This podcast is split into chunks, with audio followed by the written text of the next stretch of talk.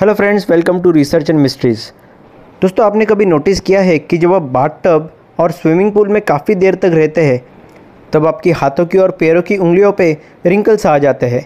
करीबन वो उंगलियाँ सिकुड़ जाती है। कई बार इनमें से खून भी निकलना शुरू हो जाता है। कई लोगों को इस दिक्कत का सामना करना पड़ता है। लेकिन क्या आपने कभी सोचा है कि ये रिंकल्स कैसे आते हैं? तो आज हम आपको इसकी साइंटिफिक वजह बताने वाले हैं। अगर आप हमारे चैनल पर नए हैं तो सब्सक्राइब करना ना भूलें दोस्तों। दोस्तों रिंकल की ये जो समस्या है, ये काफ़ी कॉमन है। होता यूँ है कि आपके स्किन के ऊपर काफ़ी सारे लेयर्स होते हैं, लेकिन सबसे ऊपर वाली लेयर पे ऑयल मॉइस्चर होता है। ये मॉइस्चर हमारी आँखों को दिखता नहीं है, लेकिन इसकी वजह से हमारी उंगलियाँ, हमारे हाथ वाटरप्रूफ बने रहते हैं। अगर पानी की कोई भी बूंद हमारे हाथ पे या फिर उंगलियों पे गिरती है तो वो इस मॉइस्चर की वजह से हमारे उंगली के अंदर नहीं जा पाता है।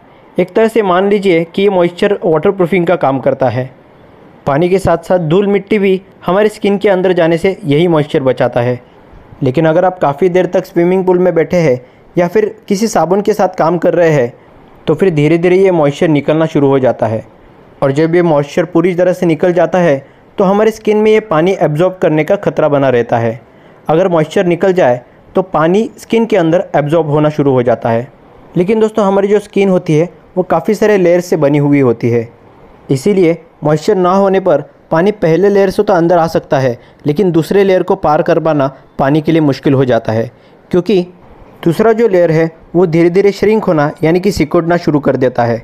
और जैसे जैसे ये सेकेंड लेयर जो है, ये श्रिंक होता जाता है वैसे वैसे हमें हमारे हाथों पे, उंगलियों पे रिंकल्स दिखना शुरू हो जाते हैं। जब तक आप अपने हाथ पानी से बाहर नहीं निकालोगे, तब तक ये लेयर श्रिंक ही रहेगा। तो नेक्स्ट टाइम जब आप अपने हाथों पर रिंकल देखें तो आप समझ जाइए कि आपकी स्किन आपको पानी से बचाने का काम कर रही है। तो दोस्तों, हमेशा की तरह सवाल। अगर पानी में काफ़ी देर रहने के बाद हाथों और पैरों पर पे रिंकल्स आ जाते हैं तो हमारी पूरी बॉडी पर रिंकल क्यों नहीं आते? कमेंट सेक्शन में जवाब देने की कोशिश ज़रूर कीजिएगा। और ऐसे ही फैक्ट्स जानते रहने के लिए इस चैनल को लाइक करें सब्सक्राइब करें। धन्यवाद दोस्तों।